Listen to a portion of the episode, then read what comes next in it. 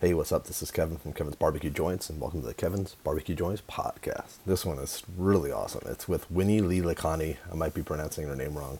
She's from Smoke Queen Barbecue. Winnie is a force of nature. She is amazing. I've been curious about talking to her for a long time, and we finally got the opportunity. If you're watching on the YouTube side, she's seated between two of her SG Metalworks pits, and in the background, you see Jared, who works with her who also has worked at Lewis Barbecue. He's working the pits behind her, dealing with their brisket and their chashu and their Malaysian sausage. So that's a really interesting thing that's going on in the background. But Winnie's story is incredible. I'm not going to get too into it because it's better to hear from her. But she was born in Malaysia. She has Chinese and Malaysian heritage. She draws from that for her flavors for her Central Texas style barbecue. She talks about the business that she had at 20 years old that put her through UCLA. And then she talks about the one, two, three, four, five businesses that she had prior to the pandemic and how the pandemic affected those businesses. And that's how she got into the barbecue business and the barbecue world. And those stories are just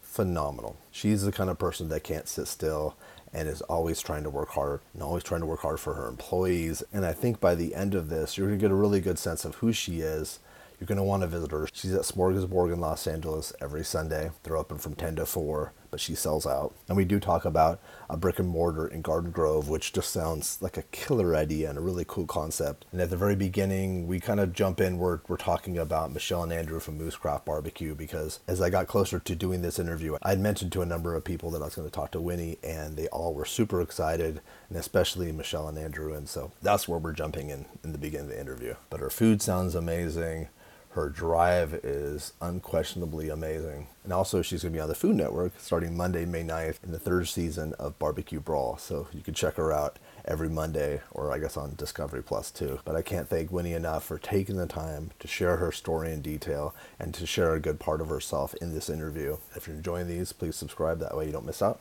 I have a website at kevinsbbqjoints.com.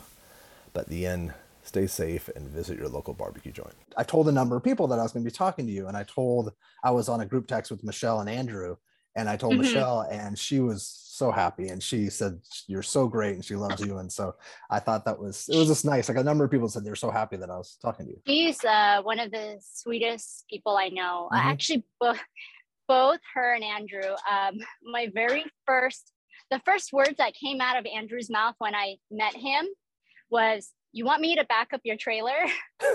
Because it was for, it was for barbecue day and you know i mean i'm an asian driver right? Uh, my reputation kind of precedes me but i'm a pretty great driver. It's just tr- you know dragging a trailer behind a huge ass truck and trying to back it up and yeah. like getting it in your head that when you turn this way the trailer's going to go that way and so I was, I say that trying, exact same thing. That's what how I, I yeah, feel. I was I was like backing up like so many times, like that one episode in um, Austin Powers where he's like in a little oh, like golf cart and he's he's like doing a 20 point turn. So Andrew popped out of his truck and he's like, Do you want me to back this up for you? I'm like, Yes, please go. Get in that get in the truck and do this for me. did he do it in one try? Yeah, of course, he's a pro. Yeah, he's so good. Yeah, yeah, yeah. No, they're they're like the some of the best people I know that I yeah they're dear to their friends, and I just I'm so happy for them. And it was just nice to she said like that like you've had such a, a storied career in the industry, and now you're doing barbecue. Mm-hmm. It's just such a cool like it's a it's great, and so I, I like and I also love talking to people that are hard workers. But a lot of people in the barbecue world are some of the you have people. to be you have yeah. to work hard if you want to be in barbecue because there ain't no easy way to do barbecue yeah, there's no shortcut so winnie so it's so nice to meet you and this is so great mm-hmm. i appreciate you taking the time i i can't wait to share your story i, I are you are you from garden grove in garden orange grove. county okay. yes off the 22 the 5 and the 57 and um, I'm originally from Malaysia. I was born oh, so born, born, in Malaysia. Malaysia. Okay. Yes, I'm third generation. So my grandparents were actually sorry, my great grandparents were Chinese immigrants uh, who immigrated to Malaysia. So my okay. grandparents were born in Malaysia, but I'm full Chinese. Like we we still you know we still kept our heritage, our culture, and our language. So I speak a little bit of Mandarin and Cantonese. I came to this country when I was six. So I'm kind of like uh, ABC, American born Chinese, but I wasn't born here. So, do you um, recall any of your time in Malaysia? Yes, uh, every year my par- my parents we're very traditional while growing up, and we would never speak English at home. We would only be allowed to speak Chinese, and they would make a point to take us back every summer so that uh. we ah. don't lose our our heritage and our culture. And plus, like our grandparents were there, so every year, every summer, we would spend at least a month in Malaysia to visit our family. So we are very close knit, and we have my brother and I. We have really uh, like a close tie to our relatives back in Malaysia because of this, and also like the food and the culture and I can even speak in a Malaysian slang, you know. Well, that's cool. That's a that's a big deal. That's a really big deal. But do you yeah. can you describe Malaysia for people? Because I think most people wouldn't. And are most are is there a large population of Chinese in yes. Malaysia? Okay. So Malaysia is originally like inhibited by the indigenous people. They're they're known as the Malays. Um, yeah. Uh, they're predominantly Muslim in um, religion, and because of the location of the country and how it's kind of it's very close to Singapore. There's a lot of natural resources, so a lot of immigrants like back in the like 1930s or whatever. I'm not very you That's know okay. accurate on this history, but yeah. but it's not a history lesson. But you know, a lot of immigrants from China and India went to Malaysia, and so because of that, right now a third of the population is made of Chinese people. Um, a third Indians, and a third indigenous Malays. And then from there, like after, you know, multiple generations have been living harmoniously together, a lot of them do interracial marriages. Um, there's also like a Chinese Chinese Malay mix we call Nonya. You know, um, that's a, a, different category in terms of uh, race or ethnicity.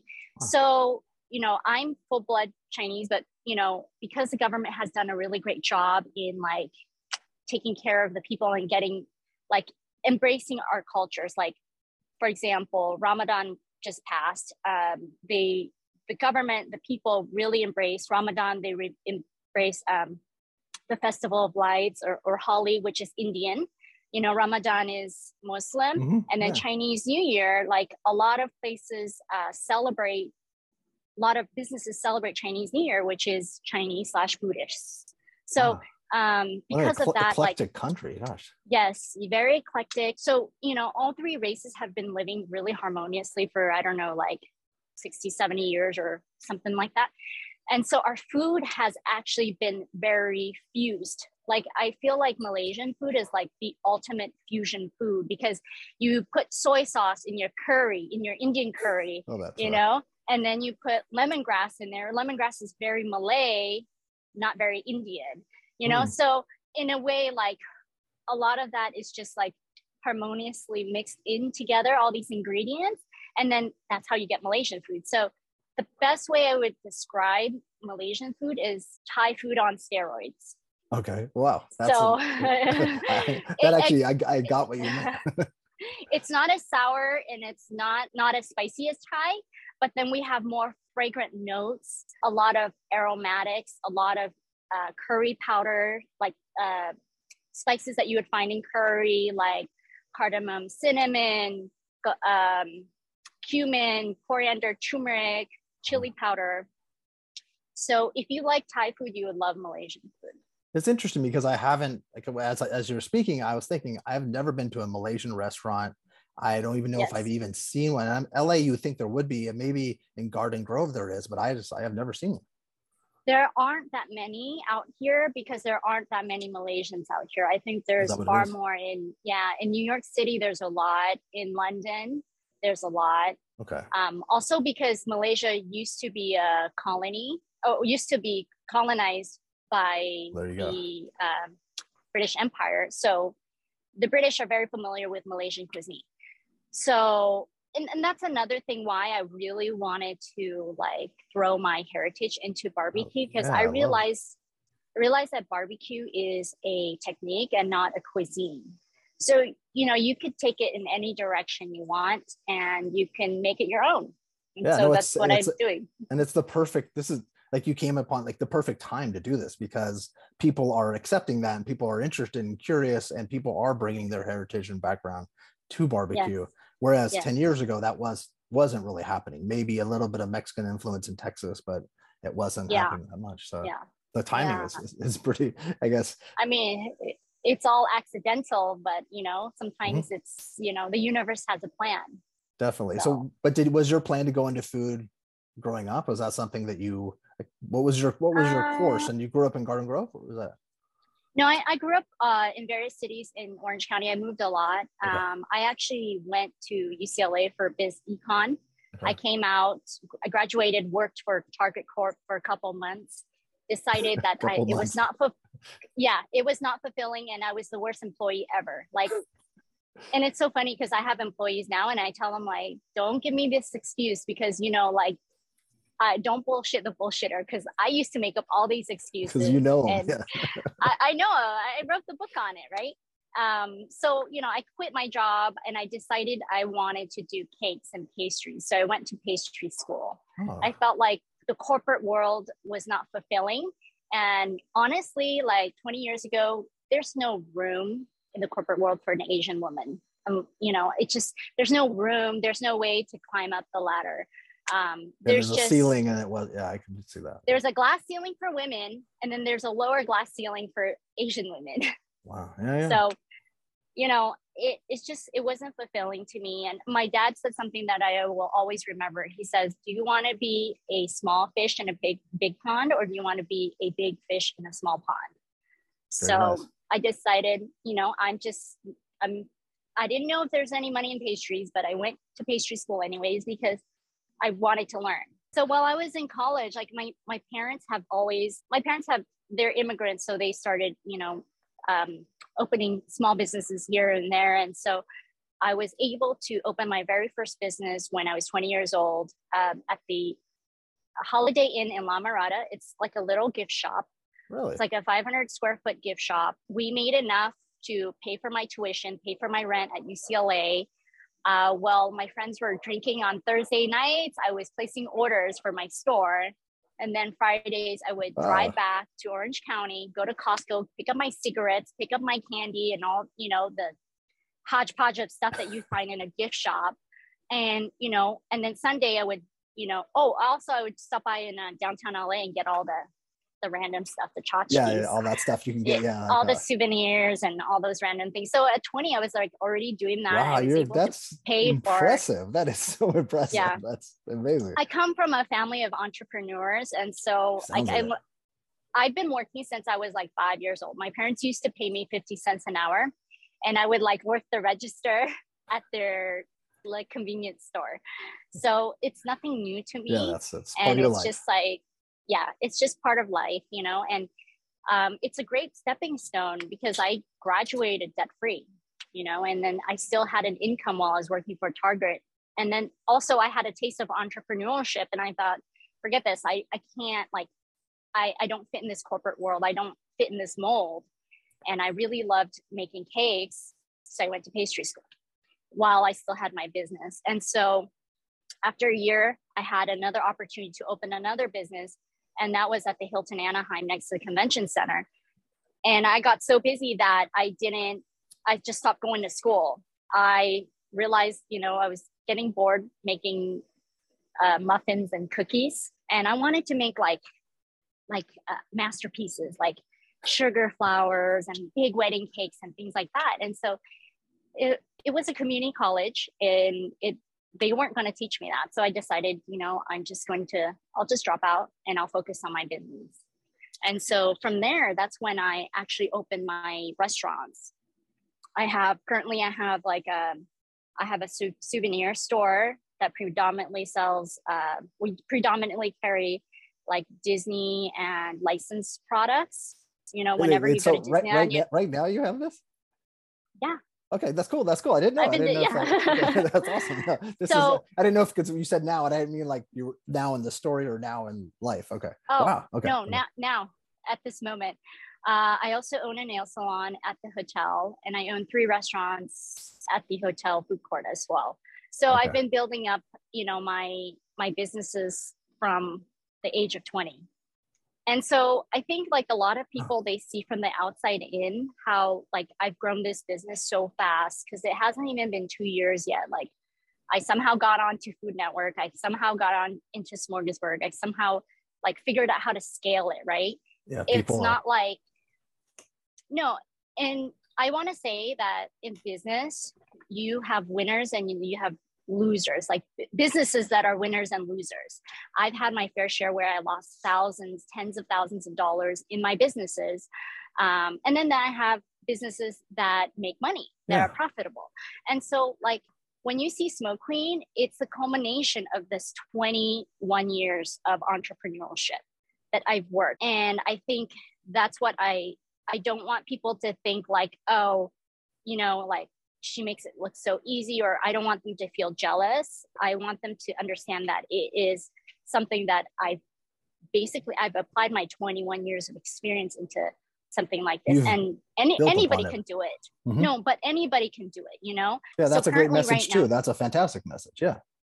Yeah i mean i i look young right? People think i'm like maybe in my 20s i hope. Yeah that's i still want to look young. I have some wrinkles but you know i have so many years of um, operation and entrepreneurship behind me that i think like it, it just this is the proof you know the the business. But how and, did you how did you go how did from having all these businesses what was the spark, so to speak, that made so, you... so this is a very interesting story. And since we have time on this podcast, I'll yeah, like go in more detail. Time, yeah. So like I want to say like 12 years ago, my husband and I we found that the egg barbecue, the it's a vision grill ceramic smoker. And we knew that it was like we knew that it was like a thousand dollars or whatever and it was on sale right? And so we thought oh this is a great deal. I've seen people smoke on it. Let's get it. So we got it and we didn't understand how charcoal worked. You know we lit it up. We didn't wait for the charcoal to burn out you know and we started grilling a steak like really expensive steak on there. We thought like it would turn out great. And it turned out terrible. Like every single bite you can you can smell that that different um, chemical taste. Chemical, I was gonna say like a chemical like taste because it's that residue that's yeah. yeah, yeah. Exactly. So we didn't know what the hell we were doing, and we're like, I've done that same thing a long, long time ago.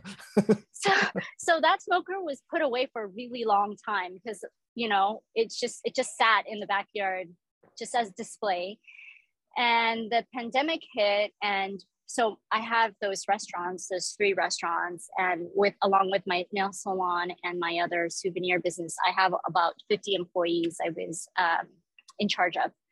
And uh, it was like March 18th or 17th when that stay-at-home order yeah. um, came out.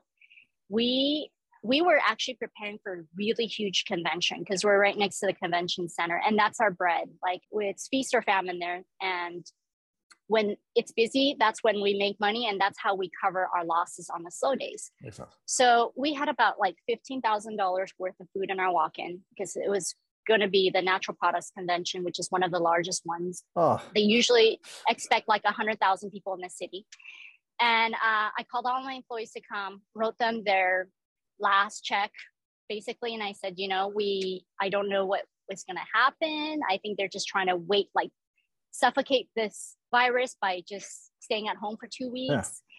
Yeah. But honestly, I knew that that was not the case. Like it's not it's not going to be two weeks. It's going to yeah, be way feel longer it in your than gut. that. I, same with me. Yeah, I, I felt it. I felt it. Yeah, and I basically uh, I told them like you know we have water, and that's a time that time people were fighting for water, uh, toilet paper, and what else? You know, yeah. a lot of things. I think it was like all was, like like the like the basic stuff. Yeah. Yes, yes. So we gave away all the food in our walk-in.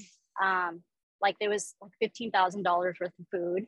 Uh. Um, they were just packing it, taking it home. They were taking cases of water home, and I, I told them like, you know, let's see like what happens in two weeks. And I, I know, I knew that it, we wouldn't come back in two weeks, and I helped a couple of them apply for unemployment, those who needed help doing so. Like some of my employees, like they don't know how to use a computer, yeah. you know? So yeah, it was a very, very hard day. It was a very scary day. And um, just, you know, when I was driving home, I just started, I broke down and cried like uncontrollably because the weight it was, everything. Yes, because I my job as an employer is to make sure that my employees are are are working and they're fed. You know, I'm not the type of person that goes in there and like, hey, you go mop this, go clean the bathroom, go do this. Like my my job is not to order people around. My job is to create a demand for the business so that my employees are continually employed, right? Yeah, like they were calling me after a couple weeks when are we opening again? And you know, at this time, the hotel shut down. The entire hotel, the hotel has 1600 rooms Okay, it's the largest hotel in Southern California. A quick aside, they, I, in the past life when my dad was alive, we sold furniture to hotels, and yeah. we we we did like a wing of that hotel because it was so massive. It's such a huge it's hotel. Massive, yeah. yes, it's massive, and they had to shut down because occupancy rates were like ninety something percent all the way to three percent, like Wait, insane in in a span of two three days. You know, and um, the hotel couldn't sustain itself with all the labor costs so oh, yeah. they shut down. And i couldn't get in there. I couldn't like i couldn't pivot and i couldn't like try to open a grubhub account and do like app ordering like a lot of restaurants are doing you know? So we had like i was just stuck at home doing nothing. And then that summer you know how there's a shortage of um meat? Uh-huh. um yeah it's like so like one of one of the meat meat plantations somewhere was like you know closed down because they had a they had an outbreak of oh, they COVID kept, yeah, or whatever. A bunch of different out. Yeah. I think two or three of them had. Yeah, yeah, yeah. exactly. So I would be the one that would go on the weekly run to the grocery store, and I went to Costco that day. And you know, it was when you would like wear gloves and you have a mask and and a shield and all this stuff, like a hazmat so suit, right? yeah, because we didn't know what was going on. Yeah and the, they limited one piece of meat per customer. And so, of course, I go find the biggest piece of meat because it's for my family for a whole week, right? And I see the brisket, and I thought, you know what? Maybe it's time for me to try to smoke a brisket, you know, because oh, I've done it before. So yeah, I've done it before, like a couple times, and it sucked, you know. And also, like, I ha- I have two kids. I'm a working mom. I have businesses to run. I really don't have time to babysit a smoker, right? Mm-hmm. So I thought, you know, now I'm home, like let's let me try to smoke this brisket. It came out really shitty because I didn't know that I I didn't know the difference between direct heat and indirect heat. I needed a lava stone, which I didn't have. So I went out to Home Depot, got a lava stone, went out, tried to hunt down for another piece of brisket. And like, I just kept on trying and trying like every week, you know? And then finally, like my husband and my friend said, why don't you start selling online? Because I see a lot of people like meeting pe- like random uh, strangers in the parking lot exchanging food for money, you know? So I started uh, the Instagram account. My husband gave me the name because I, I didn't know what to name this business. And he said you know you're the smoke queen. Because every night i'm like oh, i'm like in bed we're watching tv and i'm like hold on i gotta go downstairs and check the smoker. And he's like you're always smoking you know? And um what yeah so that's was how, it was it that dome pit or what or what? Yeah the ceramic. It's like a komodo but it's from vision grills. Yeah. It's this big huge ceramic. It's great because like i would put this uh, brisket on like around 12 or so it got to a point where i knew how much charcoal to put in. Okay. So there are times where I didn't put enough charcoal and I'd wake up and it's like, it's not done. It's not ready to wrap because the fire went out like five years, uh, five hours ago. So um, I got to a point where I, I, I got that down and um, I would put it in at 12. I wake up at seven, wrap it, and then finish it off. So were you watching yeah. YouTube stuff or anything or reading anything? Yeah, or? it was mostly YouTube, mostly Harry Soo's videos. I was gonna say um, Harry because I've seen you with Harry and I, yeah, yeah, he seems like someone that could help people like like you. They needed yes. help with it. Yeah, a different. Yeah, and uh, Mad Scientist also has a really great video and great mm-hmm. info. So, but everything I learned right now for this business is not through YouTube. It's all through trial and error, and also through Jared, who he worked for uh, Lewis for about two years. Oh, for Lewis Barbecue so, in, in Charleston? Yeah. Okay. So he learned from John Lewis. Yeah, that's how I got this business started. The first weekend I sold one whole brisket and I was super excited because like these random strangers are paying me like upfront, sending me money through Venmo and with the promise that I'll meet them later on in the week. And I could just be like, you know, yeah. sorry, no brisket. I get to keep your money, right? It, to me, it like it was really surprising that people would just do that, you know, that they would just like Venmo you right away to place the pre-order. Do you think it was because and, of the pandemic or do you think it was because people are trusting in nature. I wonder what what do you think? I, I wonder why. I think it's the pandemic. Um, there was a food group on um, Facebook, and that's what they did. Like they would post all these foods, and then to order, everybody demanded uh, money up front. And so I think they so kind of like natural and- yeah, they were con- customers are conditioned to just pay up front. So second weekend, I sold two briskets, and I realized I hit my max really quick because I can only fit two briskets in that tiny smoker. It's like an 18 inch or whatever. So the next day, like the next week, I went to Costco and they had two Traegers. Uh, they had a bunch of Traegers. They had a roadshow, right? So I bought two Traegers because I felt like like I needed to scale. Like I can't sell more if I can't smoke more. So I kind of built my barbecue business yeah. with two Traegers in a way for the longest time until finally Shane could get me this 500. So how long were you doing this out of your house then? I think from August through March, I was doing it with just my Traegers. I figured out how to make six whole briskets in one night. then March, Drogon came, the 500.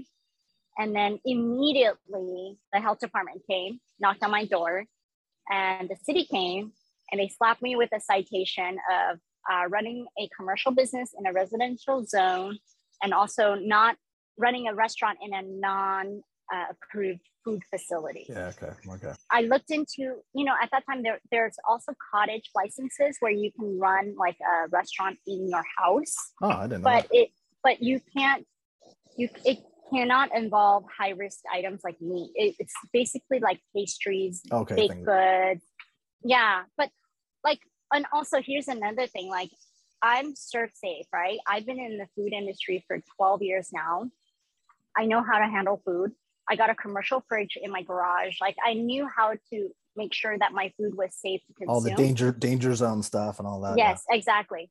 But see, like these strangers, and what's so wonderful about this community is like they, they trust that you know you're not going to mishandle their food. Like yeah. I would never order some random, like something from some random person online unless I knew how like if they knew how to handle their food, right? That, but that's just me. And I think that just shows like to me, like the pandemic brought up a lot of good in people. Mm-hmm. And I really saw that. And I think we are, Smoke Queen is proof of that, you know, of community, of um, helping your neighbor, minus my neighbor who reported me. which, which but, like, if, if like if Bert's watching this or Adrian Michelle or any of them here, all of them have had people call on them. Like it's, oh, just, oh yeah, it's but just honest, it's so sad. I know, but you know, and that's that time like I actually called the who did I talk to? Either the health department or the after I got cited, right? I called them and I basically said like what do you expect me to do? Like I am I am so like I'm so the COVID shortchanged me by so much. Like it's been months, months, months since I actually had some sort of income. And now I'm trying to rebuild my life. We have so much in lost revenue, hundreds, millions of dollars in lost revenue, yeah. right? So many un- um, employees unemployed. And I'm just trying to build my, pick up the pieces. And I was able to employ like three employees while I was doing this from my house. Like, like it's so easy for you to sit on your desk with your 10 year job and just yeah. go around shutting people down you know? And I think in a way, like I was really angry, but after, in retrospect, I, I'm very grateful for that happening because that forced me to look at other avenues and how to grow my business. Because I think at that point, I knew like I was maxing out six briskets every time I smoked. And I was at a turning point where I thought, you know, um, what do I do? How do I grow from here? How do I bring this into a brick and mortar? How do I mm-hmm. transition? And taking that step to transition is really scary. Taking the step to get licensed here at this commissary to pay additional rent, having additional overhead is a is a is a liability, right? It's mm-hmm. it's extra liability that I'm not comfortable with because I've been doing this at home. Yeah. And it's like anytime I can quit. Now I have a contract, I have a lease. I am held accountable. Yeah. Right? And so that happening at that time was something really terrible and such a huge hurdle for me. But retrospect, now I see that that was a blessing in disguise. It forced me to, it gave me the, the guts to take the leap, I guess. Yeah, sometimes you need that. Yeah, you need yes, to have that. Because yes. a lot of times you could, if that never happened, you would maybe still be cooking out of your house. Like if that, who knows? It's uh, maybe yeah, eventually. I would be, like I would be complacent or comfortable, you mm-hmm. know, and then it's like now I have more overhead, I have more staff, I have more liability, and I need to figure out how to be. And that's why I'm so aggressive in that sense of being a business owner, right? Like I'm not, I, I don't know. And Jared would say I'm yeah, Jared aggressive. but I'm aggressive in that I need to make that money, right? Because I have more overhead, I have more liability. And I think that really did help me to grow the business. I don't yeah. know if that makes sense. No, but, it, it, makes um, it makes it makes all the sense. No, for sure. But it's now. So when you got this, how did you find? Did you find SG uh, metalwork? Is it it's SG metalwork, yeah. right? How did you yes, find? Did SG. you find them through uh, Harry, or how did you how did you find them? No, I randomly found him on like Facebook Marketplace when he was putting ads out, and I was just looking for a smoker because I was thinking like six smoke six briskets is not enough you yeah. know i need something bigger i need something bigger and then i was looking looking for used ones you know trying to minimize my cost and then i found him and i started asking it's so funny because me and him we still talk about like the conversations we used to have and i would ask him like hey like can i test drive like the smoker because i want to make sure like i'm committed to this like wood burning because i i've been complacent with two Traegers, right? Yeah. And so, and he's like, no, man, this is custom made. There's no, there's no like, uh, there's no like test driving. I was like, this is the cost of a car. Why can't I test drive it? You know? and he goes, he sent me a picture of an Oklahoma Joe, and he's like, go to co- uh, go to Home Depot and buy yourself this. Oh, hilarious. Uh, uh. and I would like just randomly message him so many questions about how do I do this? How do I do that? And he's just like, I was probably his most annoying customer at that time. And it, it's just kind of funny. Where's this shop? Where's this shop located again?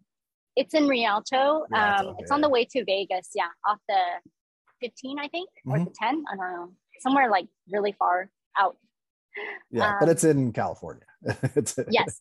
and that's another thing. Like, I decided to give him my money and not somebody else because he told me about his story, how he he's a welder of 13, 14 years.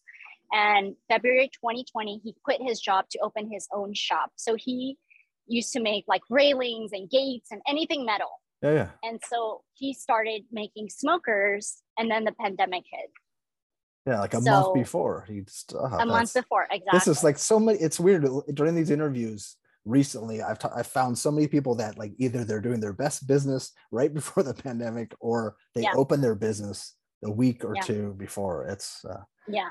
Ah, that's crazy. So when you it's, got that, what do you think when you when it arrived? Like, did he deliver that trailer he, to your house? Yeah. And then were you? He delivered out? that to my house, and actually Harry Soo has a video of that because he Harry lives about 15 minutes from me, and I invited him over to come okay. and do an unboxing video. When the smoker came, oh cool! I'll I put a link to that. I didn't, I haven't seen that. I'll watch it tonight. Okay. Yeah. So when I, the smoker came, I thought like, what the fuck did I get myself into? it's like, you know, my restaurants, we were selling pizzas, tacos, sandwiches, and it, they're fast food, fast casual, yeah. high margin, low labor, low food cost. You know, pizza margin is great. Great. Yeah. I'm like, what the fuck am I doing with this barbecue business that doesn't uh, have much margin in? And, um, you know, like, it's like you were right. I was riding a horse and now I'm riding a donkey. You know? yeah, definitely, definitely. Did you so but you but you were used so then do you think it was that pit that made the neighbor call? Yes. Yeah, that's yeah. The, I think usually it's like when when they see something like that, that's what kind of freaks yeah. them out. Mm-hmm. And I wasn't even using it that much. I was selling once a week. And then actually for a month, I was almost a month, I was in Texas filming. So I wasn't even selling for that long. And then they reported me. What were you filming? That, why, why do I not know this? Why were you in oh. Texas filming? Was that for, oh, for the oh for the that? Food Network show? Yeah, I thought yeah. that okay. It's actually Bee Cave, Austin, Bee Cave. Oh, it's in Bee Texas, Cave, okay. which is mm-hmm. really close to Austin. Um, and it's actually I, I probably missed her because um, they shot season two and three back to back. Okay. Because of COVID, you know, everybody had to get tested and clear COVID protocol and, and so forth. We were gotcha. in a COVID free bubble. Huh. Yeah. I can't tell you anything that happened on the show, but I can tell you to tell your viewers to watch the show. yeah, yeah, it's coming up. And I'll I'll yes. it'll it'll be like this will be a perfect like way to promote the show additionally, like to watch. Yeah. So this will be yeah. good. So then yeah. okay, so when did you get the commercial kitchen? Was that like nine that was right after the that was right after the health department came okay. and they needed to have a, a, subsequent inspection to make sure my smoker was gone and oh, so i i want to say june i can't remember last summer last, last spring okay, or last summer, summer. Okay. i've been here for a while yeah yeah so they kind of forced me to and they wanted to see they wanted my license number um, for my legal home for this smoker, right? Yeah. So um, so I had to go find a commissary or just completely shut down. With this, were you cooking for people to come and pick up at the at the commissary, or, com- no. or how where, were you? Were you selling? Were you shipping? Because I know you. We were. Now, so yeah. yeah. So we were actually we never let people come to my house to pick up. I don't want people to know where I live because there's crazy people out that's there. Smart. Yeah, that's smart. so what we would do Good. is we would text nice the customers. Tip and we would tell them like we're meeting here in this parking lot on this intersection by Vons or Target or whatever, and I'm in this car, and you know my you know this is my phone and or whoever's delivering and i'll give them the information of whoever is delivering and okay. they will meet us with a one hour time window. And so that's how i was getting the food to my customers at that time. We still do that for our pre-orders but right now i've been just so busy and honestly my my restaurant business is just reopened. And so a lot of people don't know this. A lot of people actually still message me asking me when we're going to do our pre-orders again. And honestly like i just don't have the people i don't have the bandwidth on saturdays because okay. i need i need that one day off with my family and at sundays i'm at smorg at okay. smorgasburg so uh, we will start pre-orders again once i build a bit a stronger team. But that that all will come in time. It's going to take some time. Yeah. And I, I noticed yeah, on your website, yeah. I think it even says about pre-orders on your website. Yeah. So I put a link to that. We use, I mean, pre, pre-orders are great because you get money right away and like you're not making more than what you need. There's no waste. But then at Smorgasburg, I've gotten down to where I, I know how much I'm going to sell every week, mm-hmm. more or less. So we know how, how much to prep. Okay. We usually just sell out. Yeah.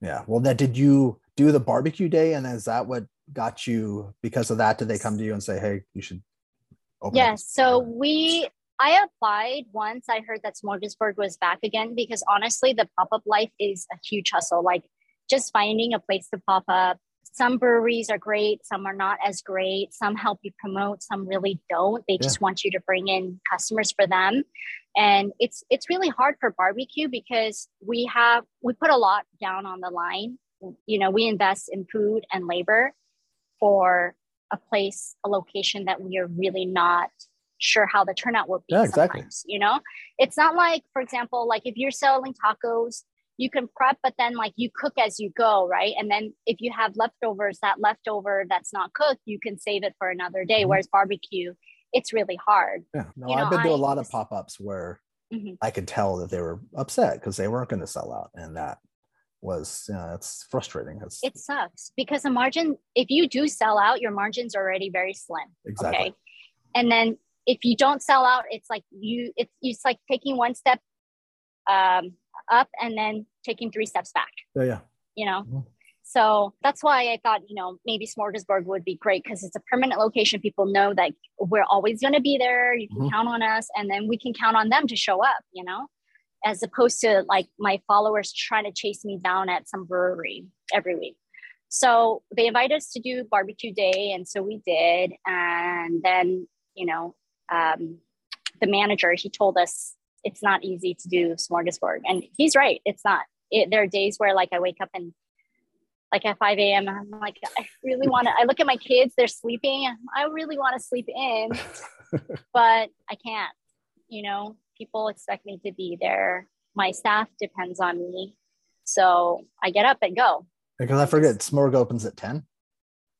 10 yeah but we go in at 5 to start prepping. yeah yeah no idea yeah, yeah i figured yeah but uh, yeah but I, I, so it's 10 till i forget i was at 10 till to 4 4 to okay. 4 okay yeah so we actually hit the road around 8 o'clock because it takes almost sometimes it takes an hour to get to LA because of traffic or an accident. It takes like 30 minutes, 40 minutes to set up. I like to have things in order. I like to have a buffer so that we're not like stressed out.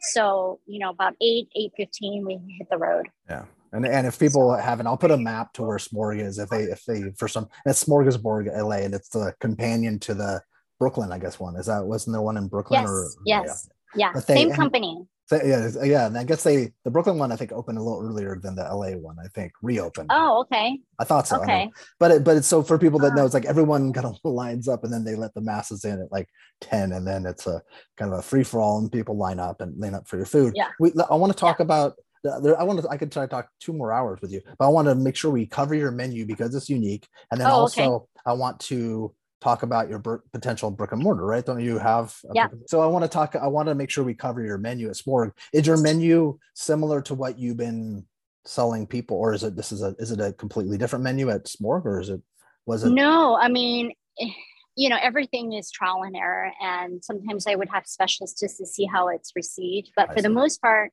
we have our brisket you know it's kind it's texas style inspired but we don't use the dalmatian rub I do my own blend with paprika and cumin and garlic and just oh, cool. you know just not just not just salt and pepper. Not that there's anything wrong with it, but I ever since I started this business, I always ask myself like what why would my customers buy from me and not with an established business that already has a good reputation? And I think it's uh, the the quality of the meat I use and also the flavor profile because I wanted it to be something that appeals to me and actually expresses who I am as a person. And so, um, you know, our briskets, our, our, our, rub is a little bit different. The texture and, and, and so forth is what you would expect in a Texas style brisket. Yeah. We got our dino bone or beef rib, which I put my Asian um, twist to it with a gochujang sauce. Uh, so uh, I make that from scratch. That.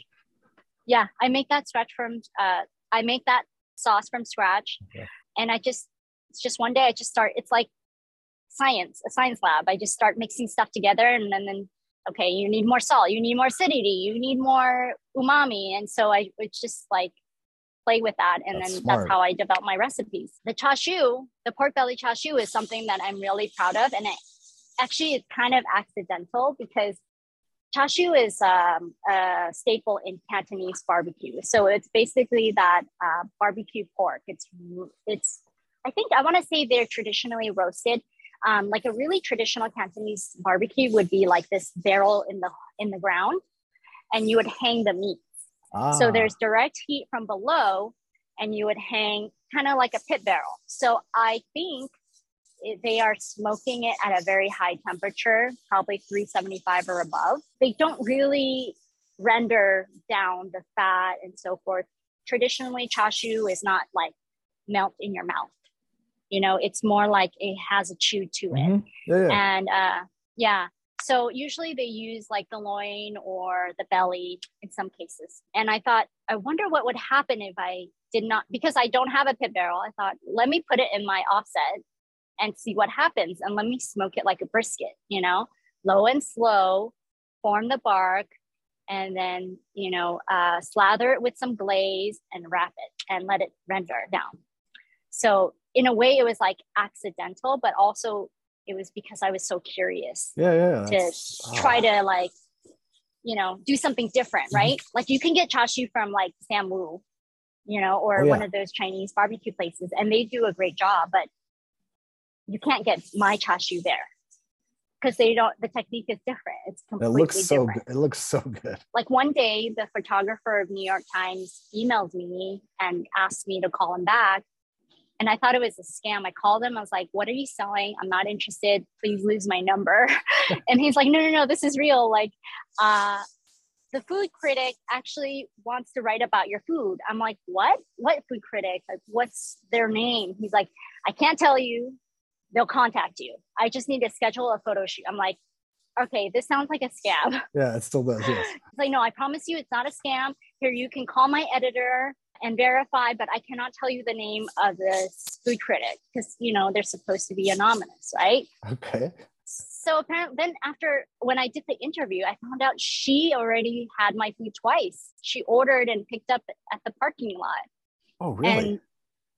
And yeah, when I when I found out, I was like, wow, I think I might be onto something. Like accidentally fall into my own niche, mm-hmm. right, of Asian style barbecue because it's well received by somebody who is not Chinese or Cantonese, and it seemed like a popular popular dish for everybody, you know, um, of all races. That particular dish, I'm I'm really proud of because it's just a pure like it's fusion food, but not gimmicky.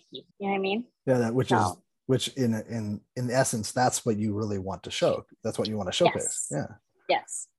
It's yes. not just not just you're not just doing it to do it. Yeah, that's which a lot of people might do just kind of funky stuff just to do funky stuff. But this is something you were actually experimenting and turned out to be fantastic. Yeah. Oh, yeah. I mean, there are experiments that turn out like crap, but I don't post about that. no, of course not. We're not going to talk about that. So those, no. so are those your, you have more proteins, right? Don't you do? I know you do. Uh, yeah, I do. I do the sausage. So Malaysian sausage. I wanted to highlight my Malaysian culture and do some sort of curry dish.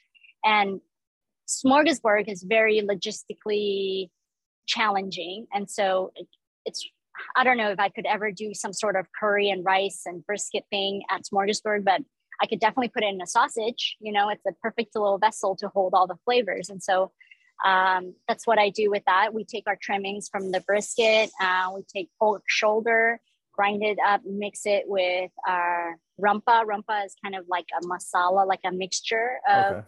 all the, it's like the curry base. That's what we call it, the rempah.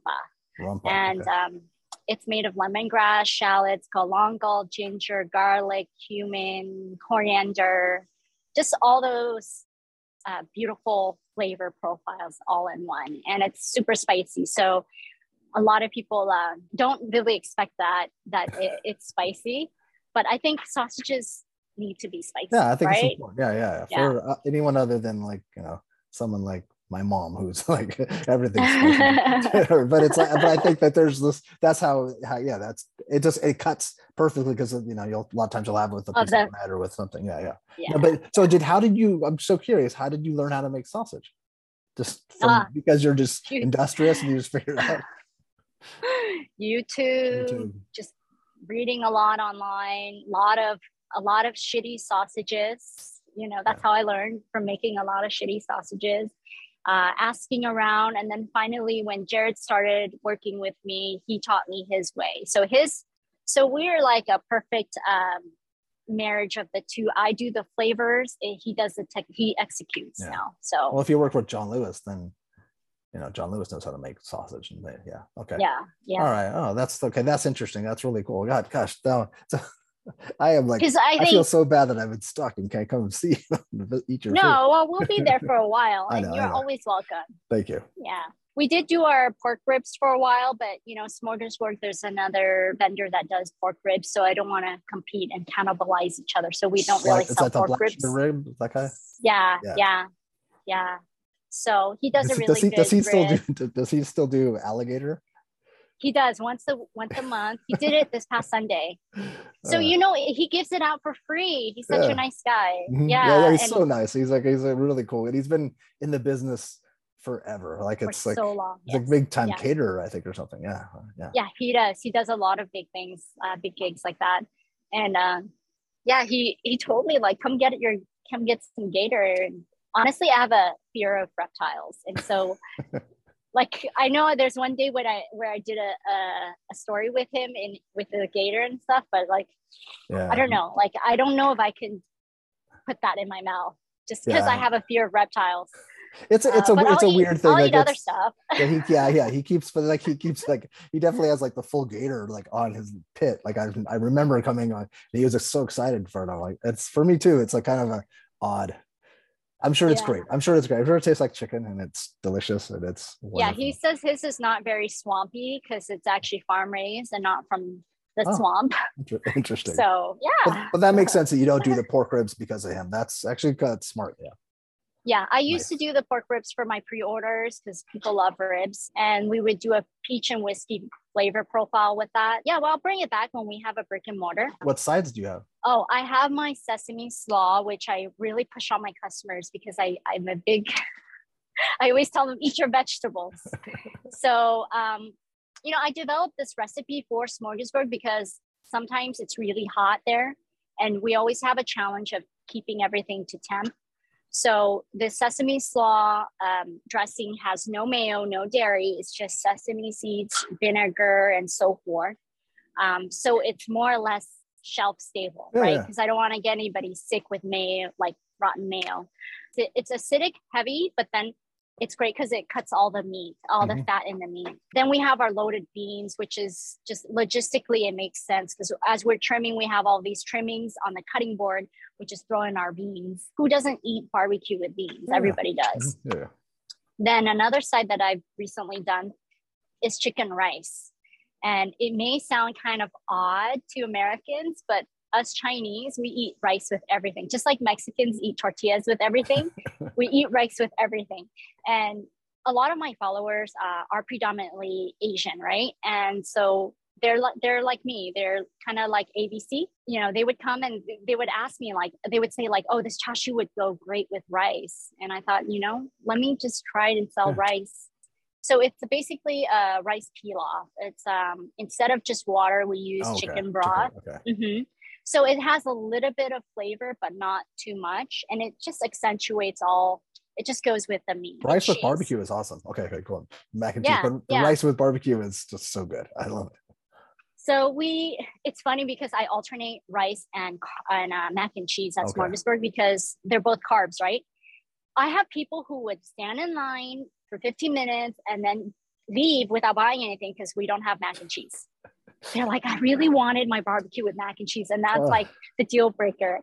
Um, and then I have so people funny. who line up and they're like, Don't you have rice this weekend? I'm like, No, sorry. It's either one or the other. Like, I can't please everybody. You need to like you so, need to post something on like Instagram or something. Like, I know people I, are so like people are so silly. Them. That's just so funny. That's like if they're listening to this or watching this, it's either going to be mac and cheese or rice, one of the two yeah unless i figure out how to logistically do all four you know? You know we are very limited with the logistics um, at Smorgasburg. We're basically bringing a whole kitchen with us and sometimes people don't understand that. If you've never been in the food service industry you really don't understand how hard it is to keep temp mm-hmm. uh, let alone like bring all these different varieties for your customers to choose. Yeah and it's an so, outdoor it's an outdoor venue and it's it LA it gets hot, hot, hot for like nine months out of the year. So it's yeah. Do you have a um, dessert? I know I don't know if I've no, I need to have I should have a dessert because I'm a dessert lady, but it's just logistically. I have so many ideas I could do. Brick and mortar, right? Just brick and mortar, yes. A lot of new ideas are coming out. Like, I don't know, I think I have ADD, right, Jared? You think I have ADD, right? Yes, he thinks I, I have ADD because I'm like every week I come, hey, we should do this hey, we should do that. Oh my God, do you think this would be great? That would be great. And he's like, calm down. yeah. yeah, that's good. You need, you need, people to rein you. I think it's important when you have when you have all those ideas to have someone that's like that. So Jared's helpful. That's what's the time frame then for the brick so our brick and mortar is going. Well, we submitted our plans uh, a month ago. It's going to take some time. You know, COVID's been like like COVID's the reason why the health department and the cities have been lagging, short staff, or whatever the reason is. And I'm hoping I can, you know, get a permit to start construction like end of summer. I don't know. Right now, so let me start over with the brick and mortar. It's actually um, a group of homes in Garden Grove that has been initially they were like they were part of a housing project for the city and people who were staying in there weren't taking care of it. The houses were old and a lot of termite a lot of damages you know everything was all original. These houses are like one of them is like over 100 years old. The the house that we are renting is 70 years old. Wow. It was built in 1950 and um or born yes so like 70 72 years old. My landlord actually purchased a, like 15 homes in that square block, worked with the city to get it rezoned for commercial ah. or mixed use. And so she owns about four houses in one uh, one section, and then she owns like a couple more like s- spread out like little clusters in that one square mile. And so my my cluster of houses that area it's called a farm block. The entire development is called um, cottage industries. Right now she is actually she's gutting the entire all the houses um, redoing the foundation um, reinforcing the roof and reinforcing everything structural putting in the grease trap redoing the outside. So she actually took there's like four homes back to back where their backyards face each other.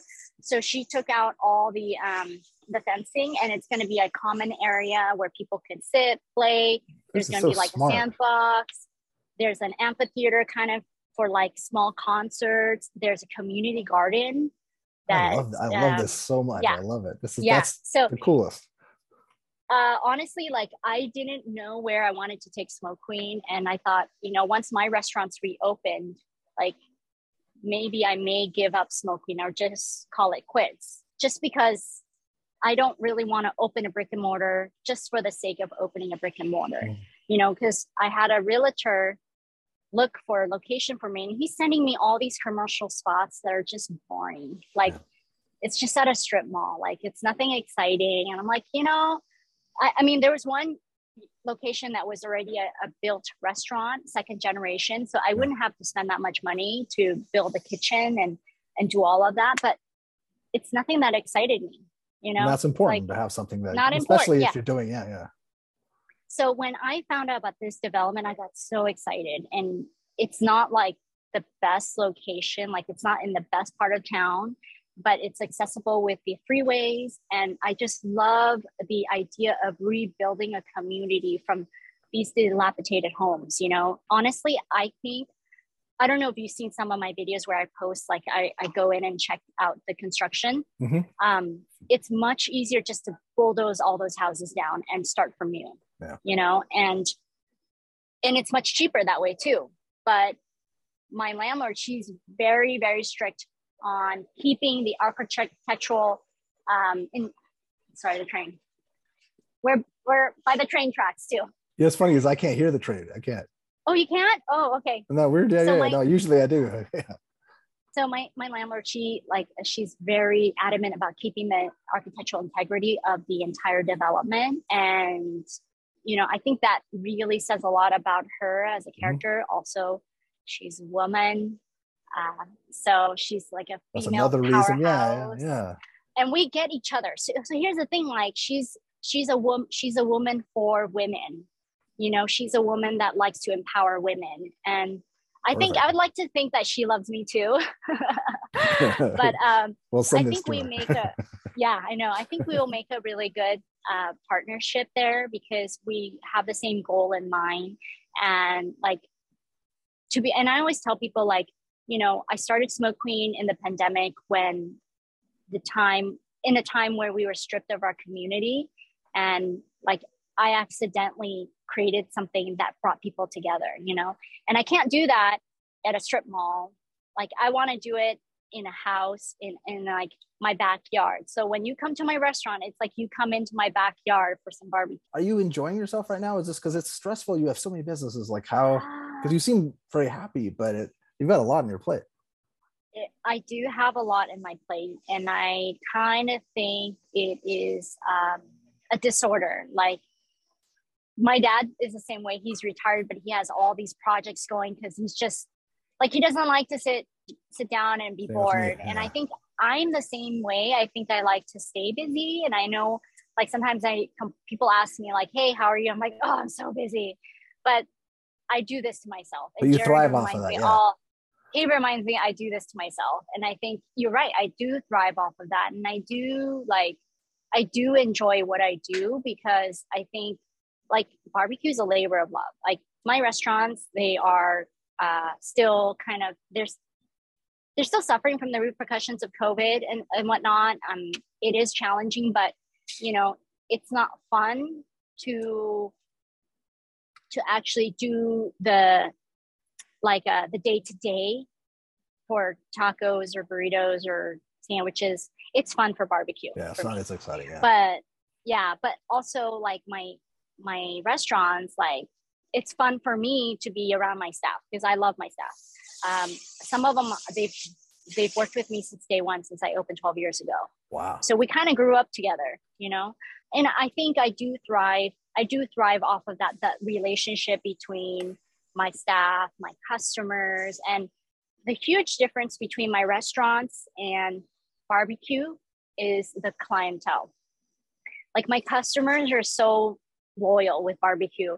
I, I remember one time I was meeting uh, customers in the parking lot. Like one of them bought me boba. Like I'd never even met this person, haven't even seen her face yet.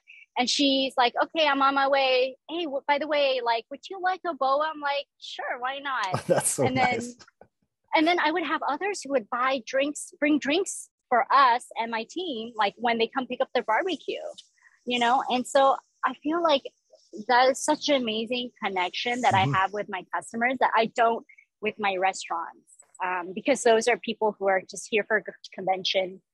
Um, they're here and they're gone, you know? Yeah, so, it's, a, it's a unique, it's a very unique world that you've become part of. And it's, it's, I've been like documenting it for a while and I've also just been in it. And it's so, it's, it's hard to explain to other people that ha- that aren't around it too because they don't see yeah. like I I'll bring beers so like I'll go see Zeph or something like a, a Logan yeah. and I'll, it's just something yeah. that you just feel like I don't know it's just weird it's a it's a different world it's a different world yeah Logan's a really cool guy he just had his wife just had a baby yeah I know you know yeah I just uh I I, I think I got them a gift card I didn't get them because I was looking like they were like he posted something like here's our our baby registry and then I looked and it was like almost all sold out I'm like ah so I, I just I, people love them. God, I mean, like Logan's he's just very him and Anne. Uh, Anna, they're, both. they're just Anna, very yeah. genuine people. Uh huh. Uh huh. No, I and I when I talked to when I first had an interview, I just I'm like, this is a kindred spirit. And you're very much a kindred spirit, I think too. Like I'm. A lot of people say like you can't relax. Like I don't even know how to relax because I I grew up in a family where you were always busy. When my grandmother would come to my parents' house, they would give her a box of like screws and nuts and bolts and stuff and she would sort them like she just wanted to do like she was just always working always like just doing something like she needed just wanting to be productive yeah, right productive, not exactly. just yeah. not mm-hmm. just sit and do nothing yeah so yeah i think yeah. it's a disorder it's like yeah when you said disorder i thought okay it was like things that weren't out of order but i guess disorder means yeah there's it's an issue there's an issue there, but I'm okay with it. I think I, you have to come to grips with it and you have to like understand that, you know, this is who I am. And like you said, you have to find yourself and stuff. Yeah. So what, what are all the different ways people can get a hold of you? And then also, do, are you shipping currently nationwide? Is that something you do? So yeah, I just started that. Um, you know, I did some test shipping and it, it, came out pretty good. So we ship our briskets, our dinos, and the chashu frozen. Okay. I'm working on my sauces. I have a couple sauces bottled up. And so I wanted, because everybody, all not everybody, sorry, but a lot of people message me on or DM me on Instagram asking me, like, can I buy your stuff? I'm from here, I'm from there. And so I felt like I needed, uh, I needed to come up with a process where I could get my product to them, even For though sure. they don't live here in Southern California. So obviously like a frozen brisket is not going to taste the same as a brisket coming out of the smoker like right here right now but within that margin of error i think it's still acceptable and at least people can get uh, a taste mm-hmm. or get their hands on my food especially because it's so, a unique flavor uh, flavor profile that I can't even speak. It's a unique yeah. flavor profile that people haven't had before. So yeah. Yeah, yeah, definitely. I had one customer um, message me at three o'clock on Sunday, and I was at Smorg, and We close at four, and he goes, "Oh, I hey, I'm from Texas. I just landed in LAX. Are you still open? Do you still have any more meat left?" And I said, uh, "I have a couple pieces. I have the dino. I have like maybe a couple slices of brisket." He's like, "Great, I'm I'm coming. Can you like save it for me?" I'm like, "Okay, sure." He comes like 45 minutes later, and then um, he buys like the platter or whatever, and he has a dino bone. And then he goes, My brother is like making fun of me right now because I just came from Texas and I'm having barbecue in California. And I said, Don't don't sell us short, you know, like you may be surprised about California style barbecue because mm-hmm. we're like kind of doing our own thing.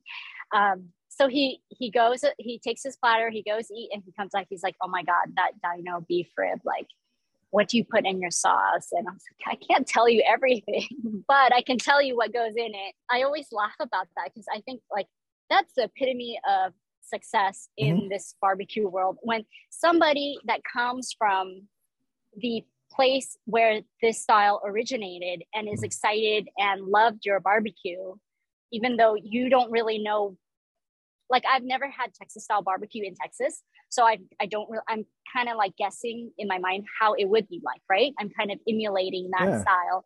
And so for somebody from that region to come over here and say that he loved your barbecue, like I think that's just yeah. like that's just the um, the cherry on top of everything else. Yeah, know? and he he came from the airport and he came back to tell you that he liked the food. Like he could yeah. have eaten it and then gone, like left, and then never said anything. Yeah. So he liked it enough to come back. And then he messaged me later, like, can you tell me like how do you make this? How do you make that? I'm like, okay, fine. Like I'm just gonna give you a little bit of hints here and there. And then he asked, like, when are you gonna sell your sauces? And so that's why it's like I, I feel like I, I need to start like pro- processes where I can ship my stuff out, yeah. you know. And that's that, and that'll that be all available there. on your website. And you re- just yes. redid your website, right? Or just yeah it's in my website right now. I just i only have a couple items in my inventory not too much. Because you know i'm running out of a commissary and i'm only smoking once a week. Yeah. so once mm-hmm. we have our brick and mortar we'll have like our mojo our flow one but yeah, yeah. but that so like legitimately would you think that won't be open will it be open this year or like fall? You think you think you can? I'm, hope, I'm hoping end of the year like okay. fall october maybe. I don't want to open in the summer when it's busy. I don't want to like overwhelm myself and our staff. Mm. Um, I want to start slow. When you open restaurants, you don't want like a huge line. Yeah. you know, it's just yeah. really hectic. I'd rather just ease into it, you know.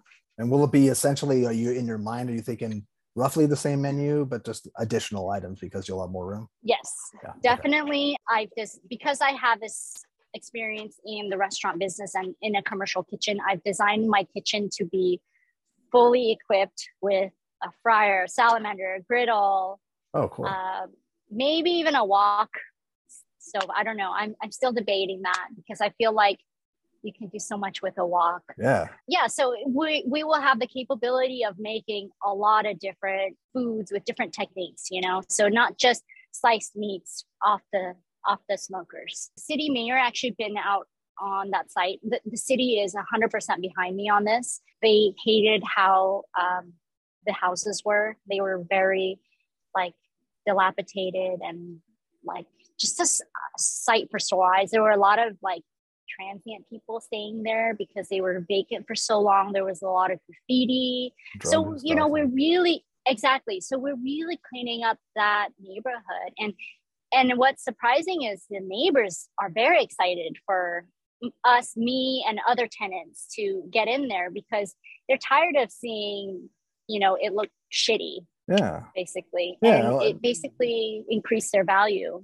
It increases their, their value. House. It also gives them like food options that they didn't have before. A lot of times those areas, there's like maybe one box store. There's not like it's a lot of places don't have like that are impoverished in those areas. Like they don't have a lot of yes. food options. So it's good to have and like you know and some joy in life like interesting things like uh, everyone yeah. should have joy yeah. or i really hope so. I mean like honestly like i always think like what if it's not a success? Because i'm putting so much on the line i'm betting so much on myself. Uh, i don't have like some private investor that i can just blow his money or her money.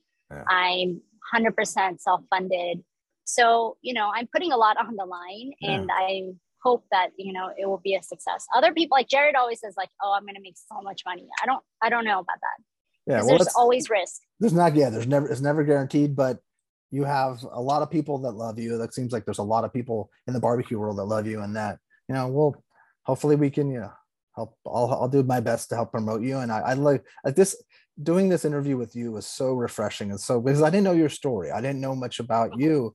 And I, I was so curious. And then now that we can finally do this, and it's your tenacity, your drive, it's infectious. And I I, I and I it makes sense that you're successful at your level and that you're that you want to do more. It just it's it's great. I uh, this has been really eye opening, and I think this is nice because there's a lot of people that might not know your story, and you're going to be on TV in a week, so at least I know there'll be a little backstory I, I on the know. show. But I'm really honestly, I'm really scared how they are editing or how they have edited, you know, because they can really tell a different story than of what course. really happened yeah. just on editing, uh, you uh-huh. know? So you're in the promo. I, I noticed you in the promo.